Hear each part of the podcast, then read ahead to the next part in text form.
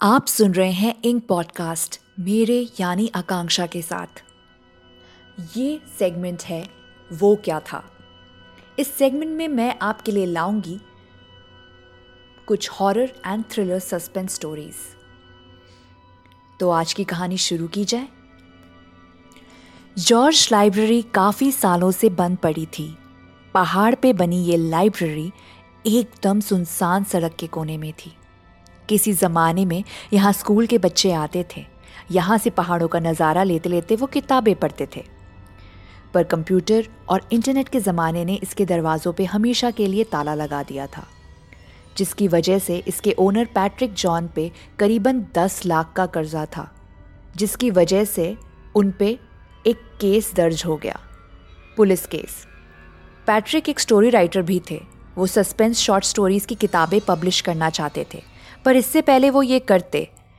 कर्जे की टेंशन, लोगों के ताने वाने से वो बहुत परेशान हो गए थे। वो बहुत डिप्रेस लगने लगे और एक दिन वो कहीं गायब हो गए।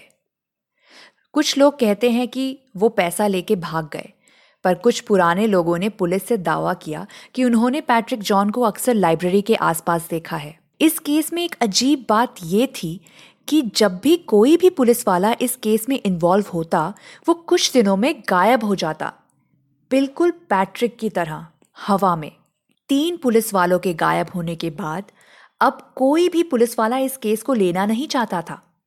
यहाँ तक कि वहाँ के डिपार्टमेंट डिपार्टमेंट ने भी इस केस को बंद करने की ठान ली थी। आखिर तीन पुलिस ऑफिसर के गायब हो जाने के बाद उनके पास कोई चारा नहीं बचा। पर तभी वहाँ पे पोस्टिंग हुई शमशेर सिंह की। शमशेर का यंग ब्लड रेडी था इसको सॉल्व करने के लिए। सबसे पहले वो उस दिन लाइब्रेरी के सामने से गुजरा। पुराने ब्रिटिशर्स के ज़माने वाली लाइब्रेरी चर्च की तरह लंबी बिल्डिंग थी। खिड़की से झाँक के जब उसने देखा तो अंदर पुरानी किताबें बेढंग तरीके से हर जगह फैली हुई थी। शमशेर को सफ़ाई का ओसीडी था, यानी ऑब्सेसिव कंपल्शन डिसऑर्डर मतलब उसको जब भी कुछ फैला हुआ दिखता था, वो उसको सीधा कर देता। अंदर जो किताबें फैली हुई थी, उसका मन कर रहा था कि वो अंदर जाए और सब कुछ ठीक कर दे, किसी ना किसी तरीके से उसको अंदर जाने का बहुत मन था। पर उसने सोचा कि ये सब तो फालतू की चीज़ है, क्यों मैं इसमें लगा हुआ हूँ मैं केस पे ध्यान देता हूँ। और वैसे भी वो अंदर नहीं जा सकता था, क्योंकि दरवाजे पे सील लगी हुई थी, क्योंकि ये प्रॉपर्टी ऑलरेडी डिस्प्यूट में थी। उसने दिन भर पूछताछ की, पर पुराने क्लूज के अलावा कुछ नया नहीं मिला। वो पैदल पैदल चलने लगा।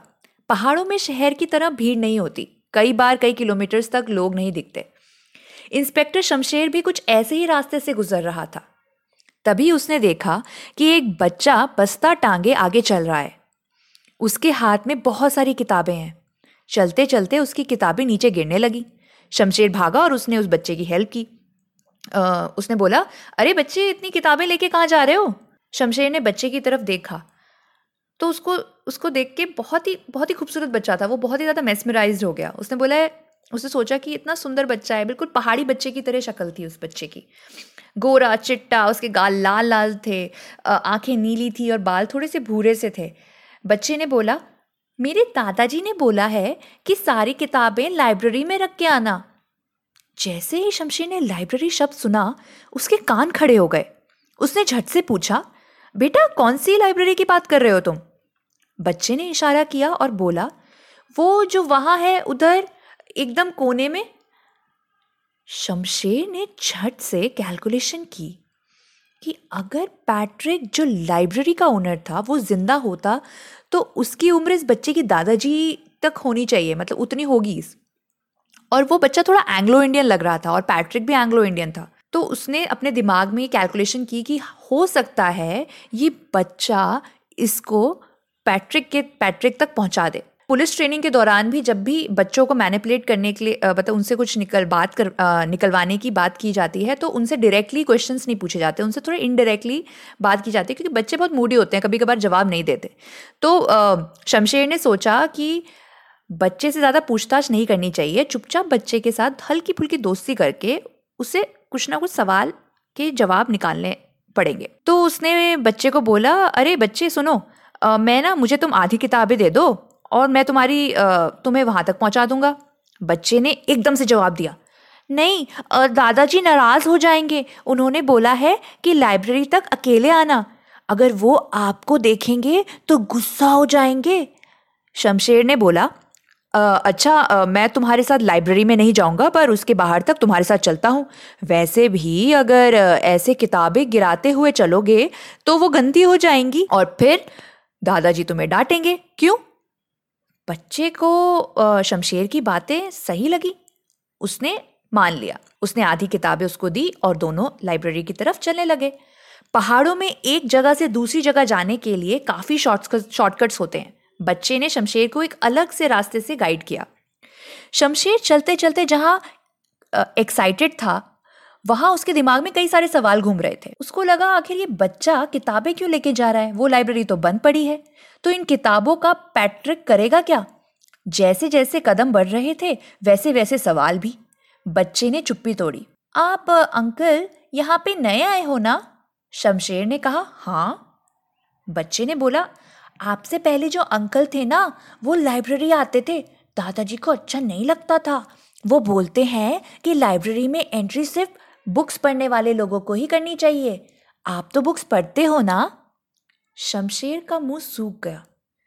जो केस उसे सॉल्व होते दिख रहा था, अब वो उसे पेचीदा लगने लगा। उसको समझ में आ गया था कि पुराने पुलिस इंस्पेक्टर से भी इस बच्चे ने मुलाकात की है और वो भी ज़रूर पैट्रिक से मिलने लाइब्रेरी में गए होंगे। उसको समझ नहीं आ रहा था कि अगर पैट्रिक लाइब्रेरी में था तो इतने सालों से केस बंद क्यों नहीं हुआ? उसने बच्चे को बोला हाँ आ, मैं बुक्स पढ़ लेता हूँ कभी कभार बच्चे ने उसे स्माइल करी और बोला पता है मुझे भी बुक्स लिखने का शौक है। जैसे मेरे दादाजी को है हम दोनों आजकल एक साथ एक किताब लिख रहे हैं जो कभी भी जो कभी भी खत्म हो सकती है। मैं आपको खत्म होते ही ज़रूर भिजवाऊँगा। शमशेर उसकी अजीब बातों में केस से जुड़ी कड़ियाँ ढूंढ रहा था। उसको याद था कि पैट्रिक भी एक स्टोरी राइटर एक सस्पेंस स्टोरी राइटर बनना चाहता था, पर उसका सपना अधूरा रह गया क्योंकि उस पर ये कर्जे का केस जुड़ गया था और वो गायब भी हो गया था। बातें करते करते वो ना जाने लाइब्रेरी के गेट के पास कब पहुँचे उन्हें पता ही नहीं चला। बच्चे ने शमशेर को देखते हुए कहा, अंकल, अब आप यहीं रहो और बुक्स मुझे दे दो, मैं ले जाऊँगा। थैंक यू शमशेर ने उसे सारी बुक्स दी। और बच्चे को जाते हुए लाइब्रेरी के अंदर देखता रहा। शमशेर बहुत कंफ्यूज था। इस पूरी कंफ्यूजन में उसको, उसके ध्यान से निकल गया कि कुछ घंटे पहले जब वो इस लाइब्रेरी में आया था तो दरवाजे पे एक मोटा सा सील लगा हुआ था, जो काफ़ी सालों से वैसा का वैसा था, काफ़ी बड़ा ताला था। पर अभी वो बच्चा उस सील डोर के सील सील डोर को भी पार कर चुका है। मतलब वो सील डोर है ही नहीं। वो दरवाज़ा एकदम ऐसे खुला है जैसे उस लाइब्रेरी में रोज कोई ना कोई जाता है। मतलब वो काफ़ी सालों से खुली है, ऐसा लग रहा था। शमशेर बिल्कुल कंफ्यूज हो गया। उसको समझ ही नहीं आ रहा था कि क्या करूँ। सारे सवालों के जवाब अब लाइब्रेरी के दरवाजे के अंदर थे। उसने सोचा कि चलो, अब हम लाइब्रेरी के अंदर चलते हैं और इस केस को जल्दी से जल्दी सुलझाते हैं, क्योंकि वो ऑलरेडी बहुत कंफ्यूज था। वो चाहता था जल्दी से जल्द खत्म हो। दिन ढल रहा था। लाइब्रेरी के अंदर रोशनी धीरे धीरे कम हो रही थी। चारों तरफ़ टूटे शेल्व्स, पुरानी फटी किताबें, पीले पन्ने, चूहे और मकड़ी के जाले। हर कदम पे एक करहाने की आवाज़ आ रही थी। शमशेर पैट्रिक को ढूँढने लगा। उस बच्चे के हिसाब से वो यहीं कहीं होगा। लाइब्रेरी में घूमते घूमते उसको एक दरवाज़ा दिखा। दरवाजे के अंदर से एक रोशनी आ रही थी, जैसे अंदर कोई हो। शमशेर को लगा, उसे किसी कांस्टेबल को बुला लेना चाहिए, क्योंकि हो सकता है पैट्रिक के पास कोई हथियार हो। और उसको लगा कि यहाँ रहना खतरे से खाली नहीं है तो शमशेर ने स्टेशन में फ़ोन किया, पर अनफॉर्चुनेटली फ़ोन किसी ने नहीं उठाया। पहाड़ों में ऐसा ही होता है, शाम ढलते ही लोग ढीले पड़ जाते हैं। शाम को कांस्टेबल भी ढीले हो गए, उन्होंने भी जल्दी से छुट्टी ली और निकल पड़े। उनको भी लगा था कि शमशेर साहब भी घर पहुँच गए होंगे अभी तक। शमशेर को बहुत गुस्सा आ रहा था। उसने सोचा कि मैं कल पुलिस थाने जाके इन सबको ठीक करूँगा। उसने गुस्से से फ़ोन को वापस जेब में रख दिया और तभी उसको उस बच्चे की आवाज़ आई, जिसके साथ वो यहाँ आया था। ऐसा लग रहा था जैसे वो किसी से बात कर रहा है। जब उसने ध्यान से सुना तो आवाज़ उस दरवाजे के पीछे से ही आ रही थी, जहाँ रोशनी थी। उसने बिना किसी आवाज़ के उस दरवाजे को हल्के से खोला। दरवाज़ा खुलते ही उसके होश उड़ गए, जहाँ बाहर का आलम बिल्कुल पुराना और टूटा टूटे फूटे हालत में था, वहाँ इस दरवाजे के पीछे जो कमरा था, वो एकदम नया लग रहा था। चमकती हुई anti candle sticks chandelier wooden अलमेराज और कमरे के बीचों बीच एक टेबल और चेयर जो टेबल था, उस पर बुक्स फैली हुई थी, पेन और पेपर्स ऐसे पड़े थे जैसे अभी कोई उस कमरे में था। शमशेर एकदम से चौकन्ना हुआ। उसने कमरा कमरा चेक किया। पर हैरानी की बात यह थी कि ना वो बच्चा वहाँ था, ना ही पैट्रिक। वो सोच में पड़ गया कि ऐसा कैसे हो सकता है? अभी तो उसने एक मिनट पहले बच्चे की आवाज़ सुनी थी। उसने एक बार फिर फ़ोन लगाया। और मोबाइल निकाल निकाला। फ़ोन जब निकाला तो उसने देखा कि आ, सिग्नल तो उड़ चुका है। उसको समझ नहीं आया अभी थोड़ी देर पहले सिग्नल आ रहा था अब सडनली सिग्नल कहाँ गया? उसने सोचा कि हो सकता है पहाड़ों में ऐसा कई बार होता है कई कई पॉइंट्स में बिल्कुल भी सिग्नल्स नहीं आते और कई पॉइंट्स में आते हैं। तो उसने सोचा ये भी यही किस्सा होगा। फ़ोन से परेशान होके उसकी नज़र सडनली टेबल पे पड़ी। जैसे कि मैंने पहले बताया था कि जैसे कि मैंने पहले आपको पहले बताया था कि शमशेर को ना सफ़ाई का ओसीडी था। जब उसने टेबल पे पड़ी बिखरी बुक्स देखी तो उसने सोचा कि चलो, जब तक मैं फ़ोन को फिगर आउट करता हूँ कि फ़ोन कैसे लगाना है, मैं साथ साथ ये बुक्स भी अरेंज करता हूँ। तो वो दोनों काम साथ में कर रहा था। तीनों बुक्स अलाइन करते हुए सडनली उसकी नज़र बुक्स के टाइटल पे पड़ी। टाइटल पे लिखा था, curious case of missing inspector volume one. और ऑथर का नाम था पैट्रिक जॉन जी हाँ शमशेर ने कांपते हुए किताब खोली। किताब के अंदर इस केस के पहले इंस्पेक्टर का मेंशन था, इंस्पेक्टर शोरी। उसने फटाफट दूसरी किताब खोली। उसमें दूसरे इंस्पेक्टर का नाम था, इंस्पेक्टर कामले।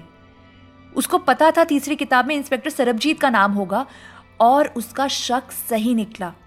फटाफट पन्ने पलटने के बाद उसको मोटा मोटा समझ आ गया कि कैसे सारे इंस्पेक्टर उस लाइब्रेरी तक पहुँचे और फिर गायब हो गए। ये सब देख के शमशेर की सिट्टी पिट्टी गुल हो गई। उसकी उंगलियाँ एकदम सुन पड़ गई। उसका दिल बाहर सूरज की तरह डूब रहा था।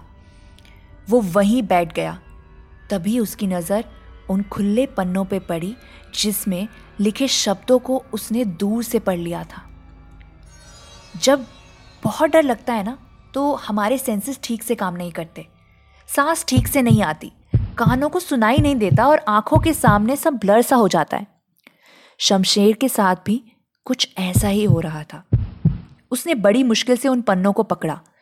वो उनको वहीं बैठ के पढ़ने की कोशिश करने लगा। उसकी साँसें तेज, बहुत तेज होने लगी। पन्नों पे लिखा था, इंस्पेक्टर शमशेर उस बच्चे को फॉलो कर करके जैसे ही अंदर घुसा, उसने पुलिस स्टेशन फ़ोन लगाया, पर कोई जवाब नहीं। फिर वो उस कमरे में आया, जिसमें जैसे ही इंस्पेक्टर ने ये लाइन पढ़ी, तभी पीछे से एक आवाज़ आई। शमशेर के हाथों से डर के मारे पन्ने नीचे गिर गए। उसको पता था कि अब उसके साथ भी वही होने वाला है जो तीन इंस्पेक्टर के साथ हुआ। उसकी नज़र फायर प्लेस के ऊपर रखे फ़ोटो फ्रेम्स के ऊपर पड़ी। उसमें वही बच्चा था जो थोड़ी देर पहले उसको यहाँ लेकर आया था। और वो बूढ़ा आदमी जो उसके साथ खड़ा था, वो पैट्रिक नहीं था।